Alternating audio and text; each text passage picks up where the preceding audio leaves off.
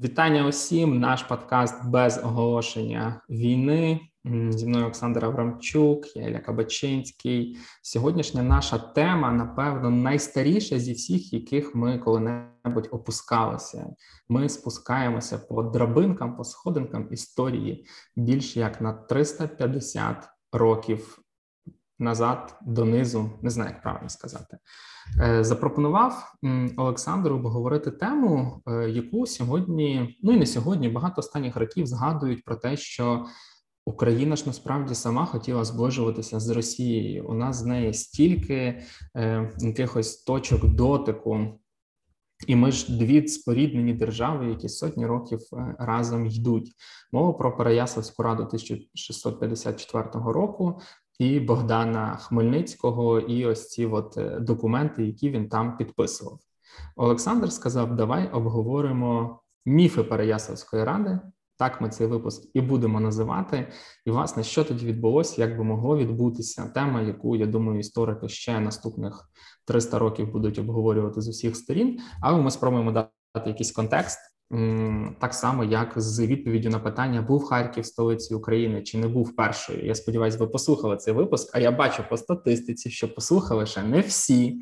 Тому, будь ласка, е, послухайте там. Олександр все гарно розкладає по поличкам. Сподіваюсь, що і сьогодні про е, Переяславську раду поговоримо в такому ж ключі. Ну, справді, Переяслав має свою історію і має теж сформовану навколо нього міфологію. І це саме ця міфологія насправді вважається, і я думаю, цілком не безпідставно одним з наріжних каменів українсько-російських відносин протягом останніх 350 років, е, тобто відносин, які мали в собі елементи співжиття, е, певної навіть союзу, дружби, е, а також протистояння, про що теж не можна забувати, тому що насправді ці домовленості 1654 року поміж військом Запорізьким Богдана Хмельницького і Московською державою царя Олексія Михайловича Романова можна розглядати дійсно так в різних площинах. Спочатку ми поговоримо про цей історичний саме контекст, що дійсно відбулося тоді, в 1654 році і в наступних роках, а згодом як ті події вже вмонтовувалися в конкретний міфологічний, е, ідеологічний пропагандистський контекст, як з українського боку, так і більшою мірою з російського. Справді на наступні століття після самої Переяславської ради. Е, ця подія слугувала для російської, а згодом теж радянської історіографії, а також сучасної російської пропаганди, дуже важливим ідеологічним обґрунтуванням неминучості українсько-російського братнього союзу е, до тієї межі, що Богдана Хмельницького вважали своїм. Представники українського національного руху в 19 столітті, очевидно, з певними застереженнями, про які ми згодом скажемо, російські націоналісти вважали його своїм, е, радянські пропагандисти його дуже полюбляли. А позитивна пам'ять про е, Переяслав культивувалася і після здобуття Україною незалежності, як в середовищі російських е, політичних еліт, так і в самій Україні. Але почнімо з самої історії. Всупереч такому усталеному погляду. До початку 17 століття між московитами, мешканцями Московської держави і руськими мешканцями Речі Посполитої, тобто сучасними українцями і білорусами, не існувало якихось великих Е, тісних особистих контактів. Вони жили в принципі в різних політичних і культурних системах координат е, до тієї міри, що для розумі... для порозуміння між православними русинами Речі Посполитої і московитами необхідні були послуги перекладачів, тому що навіть мовно це були зовсім інші культурно-історичні е, спільноти. Е, якщо й були якісь певні контакти, то радше у формі козацьких е, військ Сагайдачного, які брали в облогу Москву, і в цьому випадку по суті козаки виступали на одному боці з польськими польсько-литовськими військами. Тут ми маємо теж певні історичні прецеденти для українського прапора над Кремлем, але тут існували теж ну якби певне, треба визнати. Досить обережне і обмежене усвідомлення релігійної, тобто православної спільності у частини руських е, політичних і церковних еліт. Вони розраховували на підтримку Москви у протистоянні з католиками, з протестантськими впливами в українських землях, і загалом в своєму протистоянні з польськими політичними елітами. Вся ситуація змінюється у 1648 році, коли вибухає повстання Богдана Хмельницького. Е, козаки, а вони були насправді ядром повстанського руху, повстали проти Речі Посполитої, цієї польсько-литовської держави, до складу якої входила більшість е, територій сучасної України. І ось цей польсько-козацький конфлікт, е, перетворюючись в затяжну війну, е, створює створює по суті державу Гетьманщину, військо Запорізьке, і яке яка починає гарячково шукати союзників у своєму конфлікті з е, поляками. Першим, але дуже ненадійним союзником став Кримський ханат. Хмельницький досить довго чіплявся за цей союз попри достатньо руйнівні наслідки різних татарських е, набігів і загальну непопулярність такого альянсу серед руського населення, е, руського треба теж підкреслити. Руського маю на увазі е, мешканців Русь мешканців руських мешканців Речі Посполитої, тобто майбутніх українців і білорусів, а, а не росіян. Тобто тут треба це це термінологічну різницю треба розуміти, і тому в певний момент Хмельницький і політичні еліти козаків е, зрозуміли, що природнім, досить таким єдиновірним, можна сказати, е, з козаками-союзником е, є православна Москва. Вона була теж традиційним ворогом польсько-литовської держави на сході, і тому якось можна було порозумітися з нею проти нашого спільного, як здавалося, ворога. І ось після шести років кровопролитних конфліктів, і також після серії контактів між козаками і московитами. Е, Україна, зрештою, прийняла зверхність московського царя на Переяславській раді у січні 1654 року. Е, і до сьогодні існує величезна кількість вигадок щодо характеру е, домовленості. Достеменно відомо, що на самій Генеральній раді, старшинській раді у Переяславі, не приймалася жодна письмова угода. Е, лише внаслідок там е, козацько-московських перемовин у лютому березні 54-го року виникли так звані березневі статті або статті Богдана Хмельницького з 11 пунктів е, на основі надісланих перед тим козацьких вимог. У всякому разі, ці домовленості мали договірний характер. І фактично передбачали протекторат Москви над над Гетьманщиною. Статті містили, наприклад, пункти, які окреслювали характер фінансових взаємин, наприклад, питання збору податків, е, зарплатні урядовців е, Гетьманщини, регулювали питання, наприклад, присутності. Московських воєвод у у містах е, Гетьманщини і також обмежували значно обмежували дипломатичні взаємини гетьмана е, з Варшавою і Стамбулом. Натомість можна було проводити якісь перемовини з іншими країнами, аніж Річ Посполита і Османська імперія. Е, козацька держава при цьому зберігала там свої військові формування 60 тисяч. Гетьман мав обиратися на е, козацькій раді на довічній основі, е, і по суті. Постфактум лише можна було й потрібно було повідомляти про це царя. Тобто цар не мав впливу на вибір гетьмана. Взамін Москва входила в союз в військовий союз з Гетьманщиною, погоджувалася на підтримку війні з Річчю Посполитою, і вже самі обставини перемовин засвідчили існування серйозних відмінностей у сфері політичної культури між вихованою, все таки в річ посполицьких, в таких більш європейських традиціях е, гетьманською елітою і деспотичною Москвою. Е, козаки, наприклад, вбачали в союзі відносини взаємозалежності, тобто, що не лише вони щось йшли на якісь поступки, але й московський цар до чого зобов'язувався. Тобто, це були контрактні договірні умови, е, і тому вимагали від е, царського представника Бутурліна присягти від імені царя на те, на вірність і на те, що якби Олексій Михайлович зобов'язувався б захищати військо Запорізьке від Речі Посполитої і не буде порушувати козацьких вольностей. Бутурлін відмовився, е, тому що ну не можеш цар присягати холопам, тому що це зовсім інша політична система координат, відмінна від е, тодішньої речі Посполитої і загалом від тодішніх тенденцій в Західній Європі, яка йшла на шляху, так скажімо так, більшої демократизації е, політичного життя. Е, І у відповідь на те, що Бутурлін відмовився присягати, Хмельницький вийшов з церкви, де це все відбувалося, пояснював це потребою проконсультуватися своїми своїм оточенням. За якийсь час до церкви прийшли гетьманські представники і почали з Бутурліном вести дискусію. Е, в які посилалися на практику власне домовленостей між шляхтою політичним народом у Речі Посполитої і королем, тобто певних договірних відносин, які е, передбачали поступки чи компроміси з обох боків. Бутурлін же ну він відкинув це порівняння з Річчю Посполитою і наполягав, що козаки повірили царю на, на слово. Ну, врешті, Хмельницький повернувся до церкви. Там разом з полковниками присягнули на вірність царю. Е, але бачимо, що сама Переяславська історія вона ж почалася з цілої низки міжкультурних непорозумінь. Е, вони випливали з різного дуже відмінного розуміння сенсу і характеру е, самих прийнятих домовленостей і взятих на себе зобов'язань. Е, ну і справді тут існує немало підстав для суперечок щодо цього юридичного сенсу домовленостей, які були досягнуті в 54-му році. Михайло Грушевський, до речі, справедливо закидає козацьким е, переговірникам, що ті не подбали про уміщення чітких умов. Для майбутніх відносин війська Запорізького з Москвою, і крім того, спочатку Хмельницький по суті з козаками присягнув, а згодом вже сіли домовлятися про те, ну якими будуть умови відносин. Згодом відсягнув, да? Ні, так річ в тому, що він спочатку присягає, а потім каже: Ну, а тепер будемо домовлятися, на що ми присягнули. Тобто, тут е, спочатку підписали, а потім а потім суті, вирішували, вирішували які пункти так. Тобто, тут е, все було не не дуже так продумано з українського українського боку. Е, Ну і самі ж умови були складені в такий спосіб, що вони залишали доволі широке поле для інтерпретації.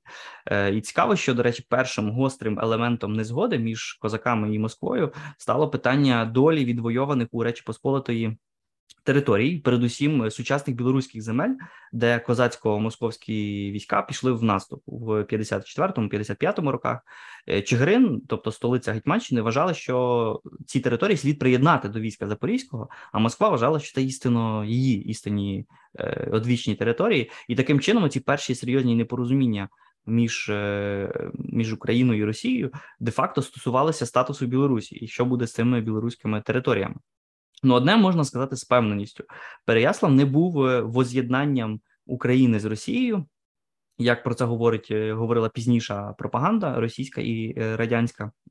Вона вона він був швидше прийняттям, і тут треба підкреслити добровільним прийняттям протекторату е, царя над козацькою державою там чи політією, не знаю, як краще сформулювати. Все таки Гетьманщина була дуже специфічним міжнародним утвором, який ну якби не сприймався з точки зору тодішньої тодішнього світу, не сприймався як окремої держави, тому що зважало, що це щось таке доволі незрозуміле за своїм статусом, і це одна з причин, чому Хмельницький мусив шукати там. Там чи на е, в тому чи в іншому місті протекторату, тому що він мусив якби йти в союзі з якимось е, правителем, який вважається легітимним е, володарем в тодішньому дипломатичному там цьому міжнародному значенні, і в цьому сенсі теж Україна просто не мала іншого виходу ніж шукати домовленостей або з Османською імперією, або з Москвою, або згодом з Швецією, тому що. Не може просто так держава з'явитися на карті і бути всіма визнаними. До речі, в якомусь сенсі ця ідея е, легітимності і суверенітету вона ж існує до сьогодні. Тобто, не можна не можна купити собі якісь там е, земельну якусь ділянку і сказати, проголосити там окрему державу і сказати, що все тепер мене всі нехай визнають. Тобто, тут, звісно, є певний е, певний теж міжнародний е, міжнародний характер цих цих всіх е, історій.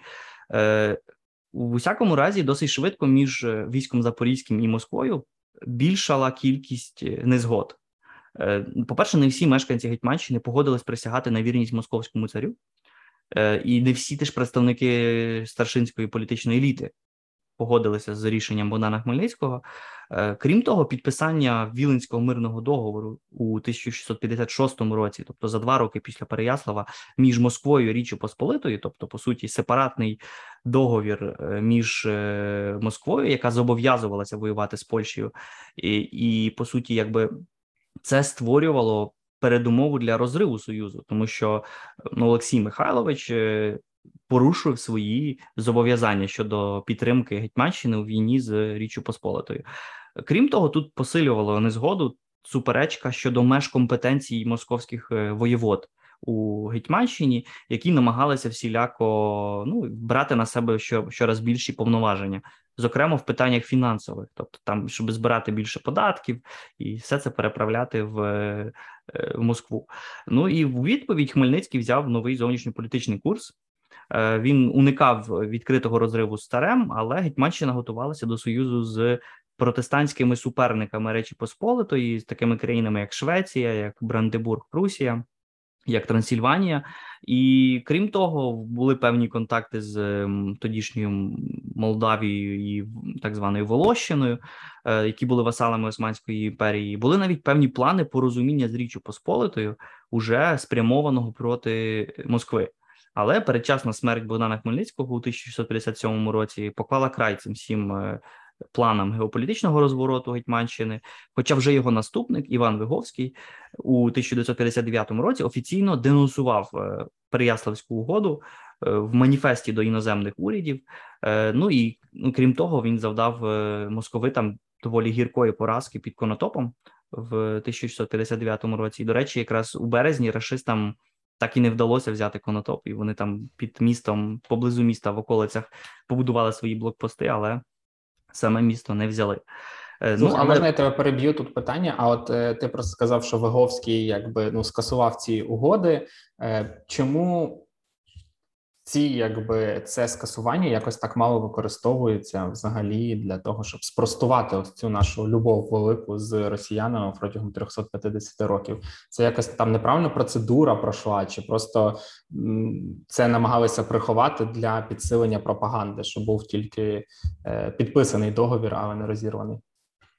Ну, сам сама постать Виговського доволі специфічна в цьому сенсі, тому що він мав купу своїх власних внутрішніх проблем. Його е, політичний курс на зближення з Річчю Посполитою, зокрема, це ця відома гадяцька угода про створення нового, е, мовно кажучи, нової політичної федерації Польща, Литва і Русь чи Україна. Е, це все не сприймалося частиною його ж власного оточення, яке, яке було або частково під впливом Москви, або просто використовувало це, аби атакувати і е, якби підважувати владу самого Виговського. Тому він досить швидко втратив будь-які впливи, і на його зміну прийшла прийшли інші. Гетьмани, які вже не виступали так радикально за перегляд цих переяславських угод, і зараз ми скажемо, чому тому, що насправді Переяслав і сама ця концепція Переяславу була вигідна не тільки московитам вона була вигідна якоюсь мірою теж козацьким елітам, і саме тому вона виявилася такою живучою протягом наступних е, десятиліть, а навіть століть. Е, по-перше, Переяслав давав Москві контроль не лише над е, лівобережною частиною Гетьманщини, де він досить швидко закріпився, але й дозволяв по суті розпочати подальшу експансію у напрямку Чорного моря. Балкан, там Центральної Європи. Тобто Москва, в принципі, вже тоді не приховувала своїх амбіцій е, своєрідного такого великого хрестового походу за визволення всіх православних від е, османської е, османського поневолення аж до здобуття Константинополя, захоплення гробу Господнього і так далі. Тобто Україна тут була лише одним з таких перших перших кроків на шляху до великої західної вже експансії московської держави. Нагадаємо, в той момент е, Москва вже простягалася в своїх територіальному сенсі. Вона вже простягалася дуже дуже далеко на схід. Е, ще в 16 столітті вдалося завоювати по суті ці всі Сибір, Сибірські території. Ну як завоювати? Просто відкрити там прийти. А чим прийти? Що це що це наше, Тобто і тому тому ось е, а тепер Москва повертається вже у західному напрямку, і Переяслав створює таку е, можливість. Створює можливість перетворення Москви у справді євразійську потугу, тому що до цього вона була більше азійською е, силою, а тепер вона входить вже в безпосередній контакт з Європою в контакт, який дуже погано закінчиться для значної частини цієї Європи. Е, ну але цей контроль над українськими територіями він виявився теж фактором серйозним фактором внутрішніх змін у Москві, тому що Україна стала для Росії таким першим вікном в Європу. І українські культурні впливи, передусім через заробітчан, випускників з Могилянської академії, е, впливали і допомагали приготувати ґрунт для європеїзаційних реформ Петра І і в цьому сенсі теж Переяслав змінив дуже багато в історії сучасної Росії. Е, натомість, ідучи на союз з Москвою, Хмельницький теж не врахував, що сідає грати в шахи з голубом. І тут, е, по суті, ж очевидний результат для майбутнього Гетьманщини. Ну і з Переяславськими статтями, в принципі, сталося те ж саме, що з дошкою. Е, ну, з цього відомого мему про голуба. Е, ну а московський голуб потім дійсно, після того як е, зробив те, що він мав на дошку, він полетів всім розповідати, що як він всіх подужав. Тому що почав інтерпретувати Переяславські статті в вигідному для себе світлі, і майже відразу після укладення цього Переяславського союзу е, почалась почався він. Він почав обростати величезною кількістю от е, ну, такої міфології. Е, і з погляду Москви і Петербурга, наприклад, цей Переяславський міф надавав легітимності анексії України не лише тієї частини козацької, але потім загалом всієї України Російською імперією, е, яка поволі, але здійснювалася у вигляді все нових і нових угод з козаками, які обмежували вже по суті маневри, обмежували привілеї е, козацької еліти. До речі, не випадково документ був внесений до повного зібрання законів Російської імперії. Це було ну по суті такого е, головного зводу документів, тому що він тим самим отримував статус такого важливого міжнародно-правового фундаменту російської державності, тому що приєднувалася важлива з точки зору Москви е, територія. Ну з іншого боку, треба тут визнати, на жаль, е, переяславська міфологія була вигідною теж козацькій старшині. Її інтерес, особливо вже в 18 столітті, а вже далі в 19 столітті, після зникнення самої держави, полягав у лояльності лояльності до Російської імперії і поєднанні цієї лояльності з постулатами автономії їхньої малої батьківщини. Е, тобто, в цьому випадку вони могли, наприклад, апелювати до. Переяславської угоди, аби вимагати збереження свого соціального статусу, е, певних привілеїв е, пов'язаних з цим соціальним статусом, ну і загалом якоїсь автономії, обмеженої автономії для їхньої цієї політичної спільноти. Ну і завдяки оцим е, переяславським е, переяславським міфам, які підтримувалися і культивувалися в середовищі козацької старшини, а згодом після її переходу в статус дворянства в Російській імперії була постійно зберігалася ця мова про права і вольності козацької України, які нібито Москва обіцяла шанувати і забезпечувати. Тому і не випадково, от якраз згадки про порушення переяславських домовленостей незмінно з'являлися в риториці усіх політичних сил, які обирали антиросійський курс, тому що можна було сказати, що ми відмовляємося від союзу з Росією, тому що Росія порушила взяті ж на себе зобов'язання в Переяславі в 1654 році, і тому навіть після ліквідації решток автономії Лівобережної України в уже в останній другій половині 18 століття козацька старшина її нащадки не припинили апелювати до цих е, до цієї традиційної міфології, е, від, від, відсилалися до цієї добровільної клятви вірності, е, вважали себе там повноцінними членами нової дворянської еліти. І в якомусь сенсі оце малоросійське дворянство, тобто колишня колишня козацька старшина вже в 19 столітті поєднувала служіння імперії з збереженням певної етнічної самосвідомості і такого обмеженого регіонального е, патріотизму. І у такий спосіб ця традиція і концепція Переяслава лягала в основу політичних проєктів українського національного руху, які е, виражалися в прийнятті вимог автономії України в межах е, такої більш демократичнішої Росії. І Оце одна з причин, чому ми так довго трималися за автономічний статус, тому що вважалося, що ну це випливає з певної візії і бачення російсько-українських відносин, закладених у е, Переяславській угоді 1654 року. Але не треба забувати, що далеко не всі у 19 столітті приймали обраний Хмельницьким зовнішньополітичний курс, і в цьому випадку помітним критиком Переяславських угод був поет Тарас Шевченко, якого можна вважати теж одним з найбільш гучних і брутальних е, критиків е, Хмельницького. В одному Я з віршів... думаю, що ніколи ще ніхто не називав Тараса Шевченка брутальним поетом. Але тепер давай тепер е, м, пояснимо і обмотивуємо, чому чому вживаєте це слово, тому що в одному з своїх віршів він, наприклад, пропонує Хмельницькому, дивлячись на цю всю ситуацію з Україною, яка сталася, напитися а потім е, цитую в калюжі втопитися у багні свинячому. Тобто, тут мені здається, що це трохи доволі звучить доволі брутально. В іншому своєму вірші Розрита могила Шевченко помістив такі слова: Ой, Богдане, Богданочку, якби була знала, у колисті б задушила під е, серцем приспала. Тобто, якби не народився Хмельницький, то Україна б не потрапила б в цю таку залежність від, е, від Росії. Тобто, в цьому сенсі Шевченко. І деякі, і велика кількість з його послідовники, в тому числі Грушевський, умовно кажучи, вони критикували Хмельницького за обраний е, чи за за, за певну за обраний курс. Е, Натомість е, для цікаво доволі, що активнішими прихильниками оцієї переяславської концепції виявилися російські націоналісти, е, зокрема ті, які проживали на території українських земель і відчували безпосередню загрозу з боку українського руху. І, до речі, саме з його з їхньої ініціативи, з цих російських націоналістів, яких було дуже багато в Києві, наприклад, там виходила така така газета Київлянін, е, була дуже така русо, як би сказати, українофобська.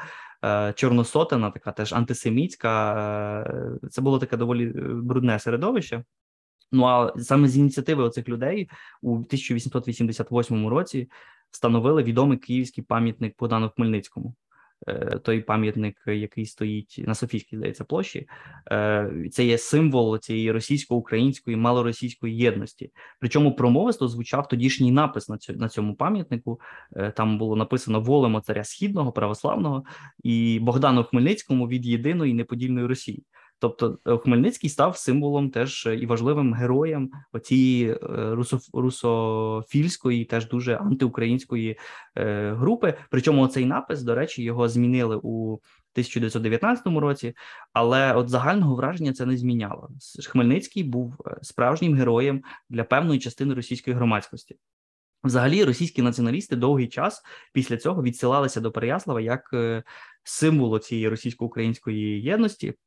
Один такий націоналіст, теж мешканець Києва Василій Шульгін. Вихваляв, до речі, гітлерівський аншлюз Австрії у 1938 році е, і порівнював його до Переяславської ради і до Переяславської угоди, а саму цю німецько-австрійську злуку, це вікопомний союз, е, він порівнював до українсько-російського альянсу. І, от, по суті, за аналогією з цим німецько-австрійськими проектами Гітлера, Шульгін проголошував своєрідну спільність української і російської доль. Е, ну а аргументи він черпав, звісно ж, з цієї переяславської міфології. Це було в 30-х роках 20-го 20-го століття. Е, І, взагалі, я скажу, що багато з цих російських емігрантів, е, націоналістів е, підтримувала Гітлера, і тут в цьому сенсі е, тут е, якось не, не, не, не дивуюся я, що е, багато сучасних росіян теж продовжують цю саму лінію. Ну а залишалися певні поодинокі посилання на Переяславську раду ще в добу української революції. Е, тоді ж е, російсько-українські відносини очевидно отримали нове загострення. Е, до угоди, до речі, апелювали прихильники ставки на центральні держави, тобто на Німеччину, на Австро-Угорщину, всупереч Росії, яка була членом Антанти, пояснювали це тим, що от Росія порушила переяславські домовленості, тому ми йдемо на союз з іншою політичною силою. Але в принципі, в той момент, уже принаймні в українському порядку денному, Переяслав зникає. Він зникає на певний час, е, але з новою силою повертається, коли його до життя повертає комуністична пропаганда, зокрема після смерті Сталіна, і в зв'язку з відзначенням 300-ліття угоди в 1954 році. І тут треба пам'ятати, що довгий час радянська пропаганда сприймала Переяслав як менше зло. Тобто ранні більшовики, там Ленін і ці українські комуністи з 20-30-х років вони не любили царизму, вони критикували дуже дуже царизм, і московсько-козацький е, союз трактували як знаряддя перемоги над е, такою більш ненависною Польщею. Хмельницького зображували лютим ворогом українського селянства. А взагалі Переяславський договір показували як союз українських феодалів з російськими феодалами.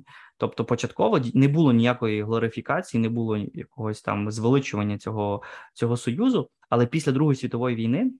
Е, постала потреба переосмислення моделі легітим, ну, якби легітимізації російської цієї радянської влади в Україні. Бо справді в 1945 році змінюється трохи ситуація, е, тому що. Україна, як член цієї радянської квазіфедерації радянського союзу, вона перестала межувати з країнами ворожого капіталістичного заходу і стала мала свої за своїх сусідів вже соціалістичні країни, які були мали ширші політичні автономії, наприклад, Польща, та ж сама Угорщина, вони були незалежними, формально незалежними країнами, але теж соціалістичними. Ну і водночас е, ну постає питання, чому тоді Україна повинна бути частиною е, радянського союзу, а не теж не якоюсь окремою е, політичною одиницею. Водночас Сталін після війни починає робити ставку на російський націоналізм, говорить там про великий російський народ. Це природньо викликає певне незадоволення не російських народів в радянському союзі, бо це ж формально держава рівності, де всі де всі рівні. Е, тим паче, що українці були другою найчисельнішою групою в радянському союзі. Е, радянська Україна була стратегічно важливою для радянського союзу з точки зору оборонного військово-оборонного потенціалу.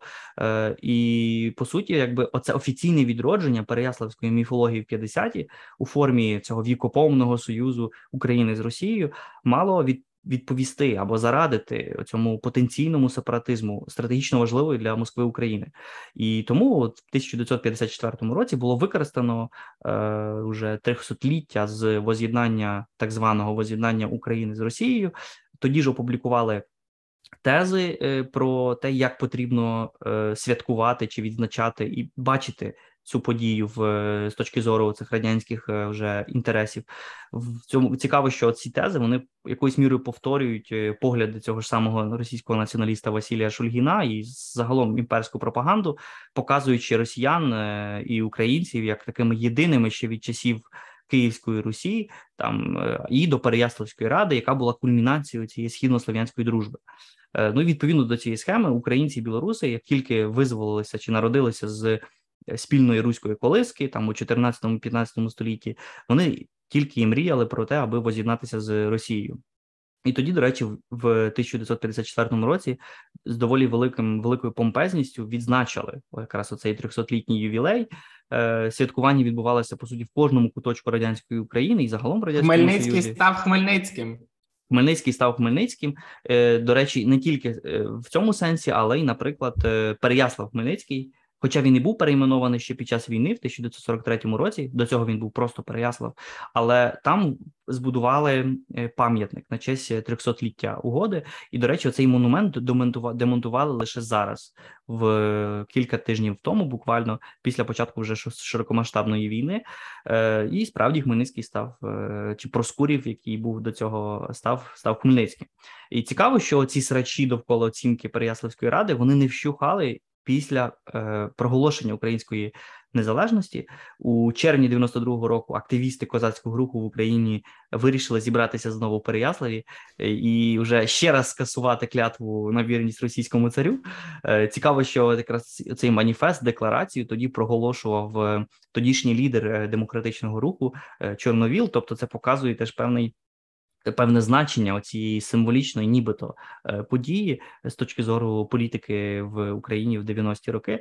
Але з історичної, тим тим більше з правової перспективи, цей перформанс він він дуже це такий анахронізм, і він мені здається доволі навіть е, комічний, е, тому що ну по суті тут ми говоримо про якусь історичну подію, яка не має особливого впливу і значення на міжнародну правову ситуацію і загалом статус України в е, в як визнаної міжнародно визнаної країни. Але оця символічна вага питання, вона, звісно ж, була дуже сильною, тому вже протягом 90-х років з публічного простору починали зникати згадки про воз'єднання. Зокрема, це слово вилучили з назви Дніпропетровського державного університету, який носив ім'я 300-ліття воз'єднання України з Росією. Це якраз теж після цього святкування 1954 року, і загалом по всій Україні в цьому символічному сенсі з'явилися згадки про про воз'єднання, тому що треба було говорити про те, як нам добре зжитилось українцям живеться з росіянами в одній державі. Але паралельно з тим і з певною зміною е, зовнішньополітичних е, пріоритетів України після приходу до влади Кучми е, розпочалася певна реабілітація Переяславської ради. Як символ цього нового курсу лояльні до влади і Росії історики, так само українські історики, почали використовувати знайому з радянської пропаганди формулу меншого зла. Тобто, ми все таки пішли на союз з Москвою, бо ми не мали іншого вибору. Це був найкращий для нас політичний варіант. Е, на п'єдестал знову ж винесли Хмельницького, якого протиставляли зраднику Івану Мазепі, який пішов проти е, проти Петербургу. Дуже тоді е, у січні 2004 року Кучма вирішив офіційно відзначити 350-річну річницю Переяславської ради. Це викликало бурхливу критику з боку української інтелігенції, але не лише інтелігенції, тому що це питання піднімалося на рівні депутатів Верховної Ради, тобто був тоді грандіозний з цього приводу срач. Нагадаємо, що це вже був той момент, коли Росія е, ну це наближення президентських виборів, е, на яких Януковича підтримувала Росія і Кучма. А проти нього виступав е, проєвропейський політик Ющенко.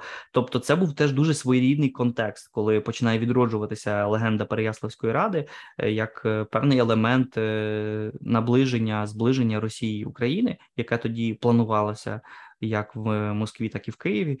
Е, ну і цікаво, що саме тоді у Переяслав-Хмельницькому е, відбулися урочистості там конференція. А вітальну телеграму на цю конференцію надіслав е, навіть президент Російської Федерації Владимир Путін. Тобто, це було дійсно важливе навіть з точки зору Москви політична подія. І Взагалі, оці переяславські річниці. І ця в четвертому році, і наступна в 2009 році стали помітною трибуною для різних проросійських сил в Україні, різних казацьких двіжень, е, які там виступали за ну прямо з дуже такою рускомірною ідеологією. Тому не треба дивуватися, що наш улюблений е, мамкін історик е, з Кремля у минулорічній статті про цю історичну єдність росіян і українців. Він же ж і апелює до Переяславської ради. При цьому цікаво уже трохи в іншому контексті, бо він вважає, говорить не про воз'єднання українців з росіянами а говорить про е, воз'єднання одного православного народу. Тобто він якби заперечує навіть цю радянську ідеологему про дружбу народів, говорячи про один народ. Це все таки трошки інша ідея. Натомість, якщо ми подивимося на реальну е, на реальну на реальний вплив політики Путіна на на цю ідеологему, то мені здається, що Путін сам забив останній цвях у домовину цієї переяславської міфології російсько-української дружби, е, міфології, яка принесла нам дуже багато шкоди, але яка зараз мені здається, з точки зору сучасності і сучасної війни вже неможлива. Її неможливо вже буде реалізувати в політичному сенсі, на відміну від тих самих е, років кучми, коли е, ця ідеологія ставала підґрунтям і обґрунтовувала е, певну політичне зближення України Росії, яке зараз мені здається неможливе. Слухай, знаєш, я собі так слухав тебе і думаю, чи міг Богдан Хмельницький, хоч на секунду уявити, який документ він підписує? 350 років, чи вже скільки 360 років його час від часу піднімають на ось цей от стяг і ходять з ним і носяться, і видумують якісь свої е, ідеї. Хоча, як ти сам кажеш, якоїсь аж прямо там величезної надзвичайної юридичної сили, очевидно, зараз він не має. Хто б міг подумати, жодної так? він не має жодної юридичної сили, тобто він має символічне значення, і він дійсно стає так би е, таким обґрунтовуванням для великої частини в минулому, принаймні, і зараз теж певної частини українського суспільства, яке каже, що нам треба жити з Росією добре, треба дружити. От дивіться, он Богдан Хмельницький брав якісь зобов'язання, пішов під високу руку Олексія Михайловича. Тому давайте ми теж будемо продовжувати цю е, традицію. Підемо під високу руку руку Владимира Владимировича. Тому ще мені от Да, з твоєї розмови здалося, е, що нам, українцям, потрібно все таки боротися з цим комплексом меншовартості, що люди були готові продавати державність в обмін на те, щоб залишатися дворянами. Ну звучить е, якось так собі, правда? Не, хотілося, щоб зараз таке було. І я насправді бачу серед багатьох навіть українських там підприємців. Я кажу підприємців, тому що це єдині заможні люди, яких я там можу знати особисто е, з депутатами, не вожуся, і вони ну там ледь не останні якісь гроші чи весь заробіток переводять збройним силам, тому що вони кажуть, наші мені мати БМВ якщо я не зможу по ньому їздити е, ну українськими дорогами. Мені хочеться жити в Україні. Там я готовий пожертвувати частиною бізнесу вийти з Росії, але ну для чого мені це? А в той момент, як ти сам кажеш, дворяни, якась еліта хотіла верніше бути дворянами, готові були апелювати до цього. Тому да, це проблема, з якою нам потрібно боротися. Загалом, отак, щоб підсумувати, щоб людина, яка якась захоче подумати. Там чи якось підтримати small talk з кимось. От зустрічаєшся ти з кимось в кафе, і в тебе зразу перше питання: що думаєш про Переяславські угоди 54-го року? Він такий: блін, я слухав подкаст, зараз тобі все розкаже. Е, Хмельницький ваханувся чи ні? Е, угоди, е, ну типу, угода це дійсно наше велике воз'єднання, чи просто тимчасовий там альянс, якась якісь документи, які підписувалися постійно в часи воюючої Європи, і що нам робити з цим міфом зараз, як, як від нього позбутися? Ну я думаю, що просто треба розуміти, що реалії середини 17 століття це не зовсім не те ж саме, що ми маємо зараз.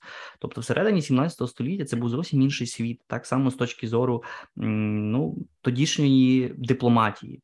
Тобто Хмельницького не Хмельницький не мав іншого вибору ніж шукати собі союзників, які за допомогою яких він міг би легітимізувати свою власну політичну владу, тому що, як я вже згадав, не може з'явитися країна на пустому місці і отримати міжнародну легітимність. Тому е, козацька Україна мусила йти в контексті з якимись іншими міжнародно визнаними гравцями. Е, так сталося, і це, мабуть, що теж треба сказати, політична помилка.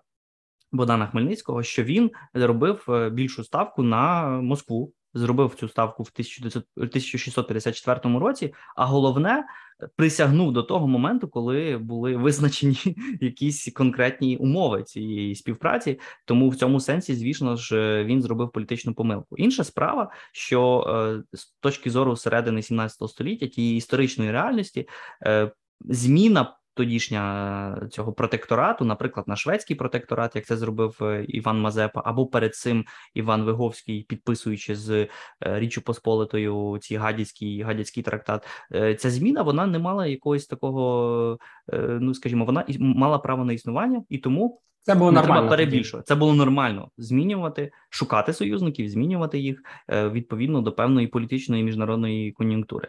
Інша справа, що цей міф е, абсолютизування цього союзу з 1654 року в наступні століття, це дійсно велика шкода для українського національного руху і для багатьох е, теж е, наших дискусій в незалежній Україні, тому що цей переяславський міф він довгий час тяжів над історією українсько-російських відносин і був сильним аргументом. Для на користь цього українсько російського зближення, і не випадково якраз постать Хмельницького і сам саму Переяславську раду носили на своєму на своїх штандарах різні люди проросійських проросійських поглядів. Тому в сучасній Україні Е, враховуючи той факт, що сама ця переяславська міфологія, вона вже мені здається настільки анахронічна, а е, теж якби перевірена реальністю, що вона не працює, і що вона зовсім мені здається ще й шкідлива. Крім того, тобто ми і так відійдемо від цієї ідеології. Путін насправді Путін, який хоче її відновити великою мірою, він же і завдав е, останньої останнього удару цій самій міфології, тому що вже немає прихильників цього цієї міфології в сучасній Україні, ну тому що е, всі розуміють, що вона означає з точки зору військових злочинів російських солдат на, на українській території. Тому нам просто треба розуміти, по перше, розуміємо події в історії в їхньому історичному контексті, і теж не не потрібно слідувати цій міфологічній перспективі цих же історичних подій. Я е, тобі ще тут е, додам до твоїх слів, що мені сподобається, що ти назвав цей випуск е, міфи Переяславської ради, тому що міфи треба розбивати. І я сподіваюся, що сьогодні е, наша 40 хвилина розмова допомогла людям зрозуміти, що якогось там великого воз'єднання е, немає. Святкувати дружбу народів нам не потрібно. Та й загалом давайте старатися не підтримувати міфи минулого, а будувати якусь нашу от теперішнє розуміння ситуації зі знанням контексту, тому що як ми бачимо, ми і побудували міф дружби народів і створення міфу про те, що Україну створив Ленін, і так далі. Е, цього підтримувати не треба пам'ятаємо і розуміємо реалії. Якщо раптом вам цей випуск там не знаю, здасться не до кінця зрозумілим, і ви хочете захочете отримати ще більше контексту. Е, давайте трохи нам більше фідбеку там через Анкор, через соціальні мережі в Фейсбуці можна писати, і ми з Олександром придумаємо, як ще більше підсвітити той час, тому що дійсно ось ця Переяславська рада ну вона просто кругом. Всі як може можуть з нею носяться про те, що от ще ж Богдан Хмельницький такий молодець е, помирив нас з Росією. Як же ж ми тепер е, будемо будемо жити без неї? А ще знаєш, мені забавно просто що Путін спочатку каже, що Україну придумав Ленін, а потім каже: Ну да, була Переяславська Скарада 350 років тому. Ну то ж була не Україна, то було там непонятно що. Отак, от, от і створюється ця пропаганда, коли використовуються тільки ті наративи, які потрібні. На цьому цей випуск будемо закінчувати. Якщо вам цікаві якісь теми, пишіть нам, давайте знати. Будемо з Олександром розповідати. Ставте нам лайки, слухайте випуск, шерте його серед ваших е, друзів. Розповідайте колегам, тому що бачите, от ми вам даємо теми для смолтока в кав'ярні. Підходиш до дівчини кажеш, що думаєш про Переяславську раду? А вона така: ну, все, і вона твоя зразу. Я все, я все знаю. Я все знаю, тому що я послухала і все розповім тобі. І от у вас вже зав'язалася цікава дискусія. На цьому будемо прощатися. Все найкраще щасти. Щасти.